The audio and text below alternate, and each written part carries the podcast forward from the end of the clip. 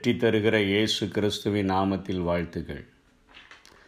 இருபதாம் சங்கீதத்தில் தாவீது யுத்தத்திற்கு செல்லுவதற்கு முன்பாக ஆபத்து நாளில் கர்த்தர் மோது ஜெபத்தை கேட்பாராக என்கிற சங்கீதத்தை பாடி ஏழாம் வசனத்தில் சிலர் ரதங்களை குறித்து சிலர் குதிரைகளை குறித்து மேன்மை பாராட்டுகிறார்கள். நாங்களோ எங்கள் தேவனாகிய கர்த்தருடைய நாமத்தை குறித்தே மேன்மை பாராட்டுவோம் என்று சொன்னவர். தொடர்ச்சியாக இருபத்தி ஓராவது சங்கீதத்திலே ஆண்டவர் தருகிற வெற்றியை குறித்து பேசுகிறதை பார்க்கிறோம். கர்த்தாவே உம்முடைய வல்லமையினாலே ராஜா மகிழ்ச்சியாக இருக்கிறார் உம்முடைய ரட்சிப்பிலே எவ்வளவாய் களி கூறுகிறார். அவருடைய மன விருப்பத்தின்படி நீர் அவருக்கு தந்தருளி. அவருடைய உதடுகளின் விண்ணப்பத்தை தள்ளாதிருக்கிறீர். உத்தம ஆசீர்வாதங்களோடு நீர் அவருக்கு எதிர்கொண்டு வந்து அவர் சிரசில் பொற்கிரீடம் தரிப்பிக்கிறீர்.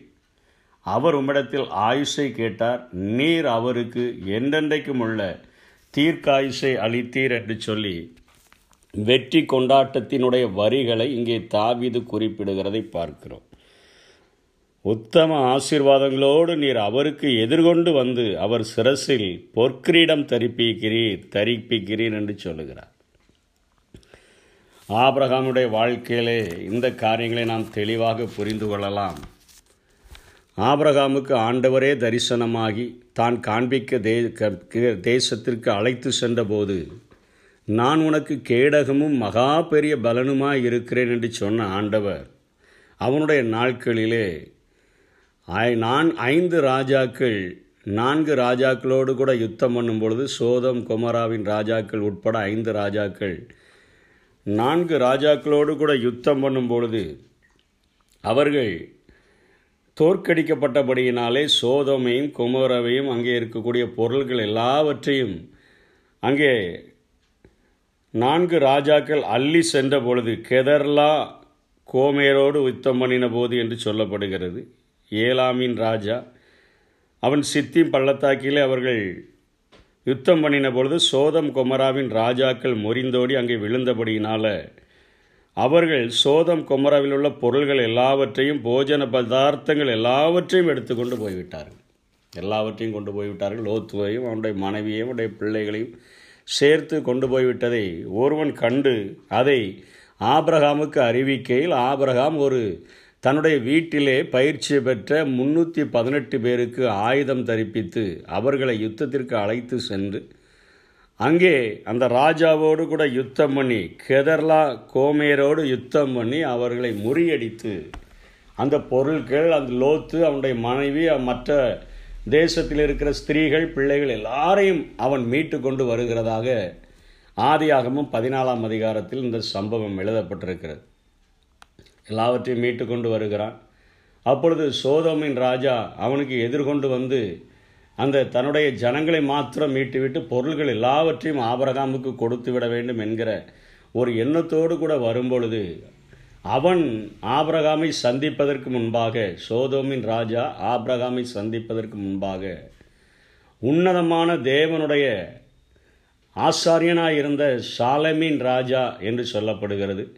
இயேசு கிறிஸ்துவுக்கு அடையாளமான தொடக்கமும் முடிவும் இல்லாத அந்த சாலமின் ராஜா சாலமின் ராஜா என்பது நீதியின் ராஜா என்பதை குறிக்கக்கூடியதாக இருக்கிறது.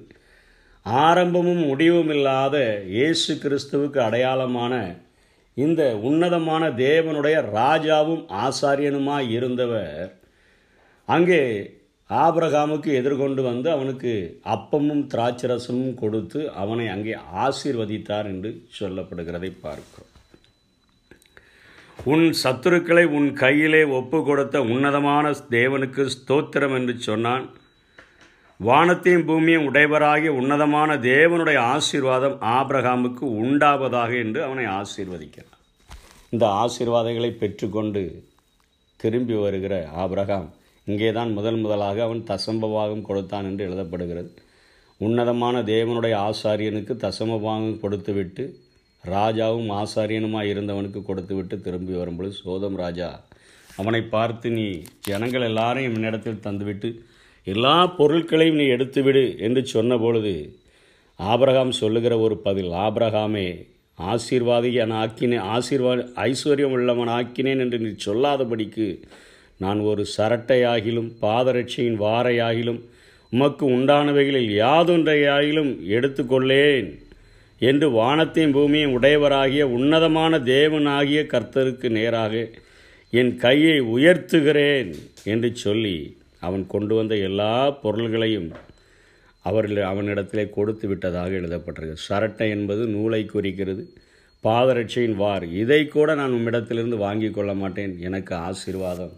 உன்னதத்தின் ஆசீர்வாதத்தை கண்ட எனக்கு உம்முடைய ஆசீர்வாதம் ஒன்றுமில்லை என்று சொல்லுகிறதை பார்க்கிறோம். அதைத்தான் இங்கே சங்கீதத்திலே சங்கீதக்காரனாகிய நீர் எதிர் எதிரே வந்து நீர் சிரசிலே பொற்கிரீடம் தரிப்பிக்கிறீர் என்று சொல்லுகிறார். உத்தம ஆசீர்வாதங்களோடு.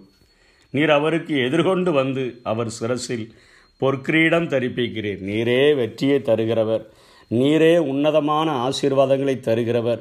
நீரே ஆத்மீக ஆன்மீக ஆசீர்வாதங்களையும் சரீரத்தின் ஆசீர்வாதங்களையும் தருகிற ஒரு ஆண்டவர் என்பதை தாவிது தெளிவாக அறிந்திருந்தபடியினால்தான் இந்த வார்த்தைகளை சொல்லி நான் என்னுடைய குதிரைகளை குறித்தோ ரதங்களை குறித்தோ என்னுடைய பலத்தை குறித்தோ என்னுடைய பேக்ரவுண்டுக்கு குறித்தோ என்னுடைய படிப்பை குறித்தோ என்னுடைய தந்திரங்களை குறித்தோ என்னுடைய பலத்தை குறித்தோ நான் மேன்மை பாராட்டதுபடி உம்முடைய நாமத்தை குறித்தே மேன்மை பாராட்டுகிறேன் என்னென்று சொன்னால் உன்னதத்தின் ஆசீர்வாதங்களை அனுபவிக்க நான் பழகிக்கொண்டேன் என்று சொல்லுகிறதை பார்க்கிறோம்.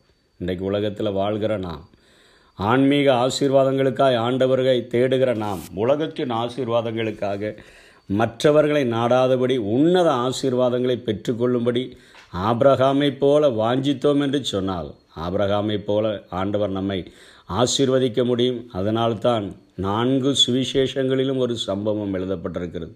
ஐந்து அப்பங்கள் ரெண்டு மீனை கொண்டு ஐயாயிரம் பேரை போஷித்த ஆண்டவர். ஆன்மீக சொற்பொழிவு நடத்திவிட்டு நடந்து சென்ற என் ஆண்டவர் அல்ல. இருந்ததை அவருடைய கைகளிலே ஒப்படைக்கும் பொழுது அதை வானத்துக்கு நேராக உயர்த்தி பிடித்து ஆசீர்வதித்து அங்கே திருப்தியாய் அனைவரும் அங்கே சாப்பிட ஆண்டவர் உதவி செய்தார். சரீரத்தினுடைய தேவைகளையும் என்னால் சந்திப்பதற்கு வல்லமை உள்ளது என்பதை காண்பிக்கும் வண்ணமாக நான்கு சுவிசேஷங்களிலும் இந்த அற்புதங்கள் எழுதப்பட்டிருக்கிறது. இன்றைக்கு உலகத்தில் நமக்கு வெற்றியை தருகிறவர் மாத்திரமல்ல ஆன்மீக வாழ்வுக்கு உதவி செய்கிறவர் மாத்திரமல்ல இந்த உலக பிரகாரமான சரீர வாழ்விற்கும் எல்லா தேவைகளையும் தந்து நம்மை ஆசீர்வதிக்கிறதற்கு உன்னதமான ஒரு தேவன் உண்மை உள்ளவராய் இருக்கிறபடியினால் அவருடைய நாமத்தை அண்டி கொண்டோம் என்று சொன்னால் நாமும் ஆபரகாமை போல சொல்ல முடியும். இந்த உலகத்தில் உள்ள மனிதர்கள் யாரும் நம்மை பார்த்து என்னால் தான் நீ ஆசீர்வதிக்கப்பட்டா என்னால் தான் பெரியவனானா என்று சொல்லாதபடிக்கு அவரே உன்னதமான தேவனே என்னை பெரியவனா பெரியவனா ஆக்கினார். உடைய காருண்யமே என்னை பெரியவனாக்கினார் என்று சொல்லி நாமும் முழங்க முடியும் அவருடைய நாமத்தை உயர்த்த முடியும். அப்படிப்பட்ட கிருபைகளை தேவன் நமக்கு தந்தருள்வாராக. ஆமை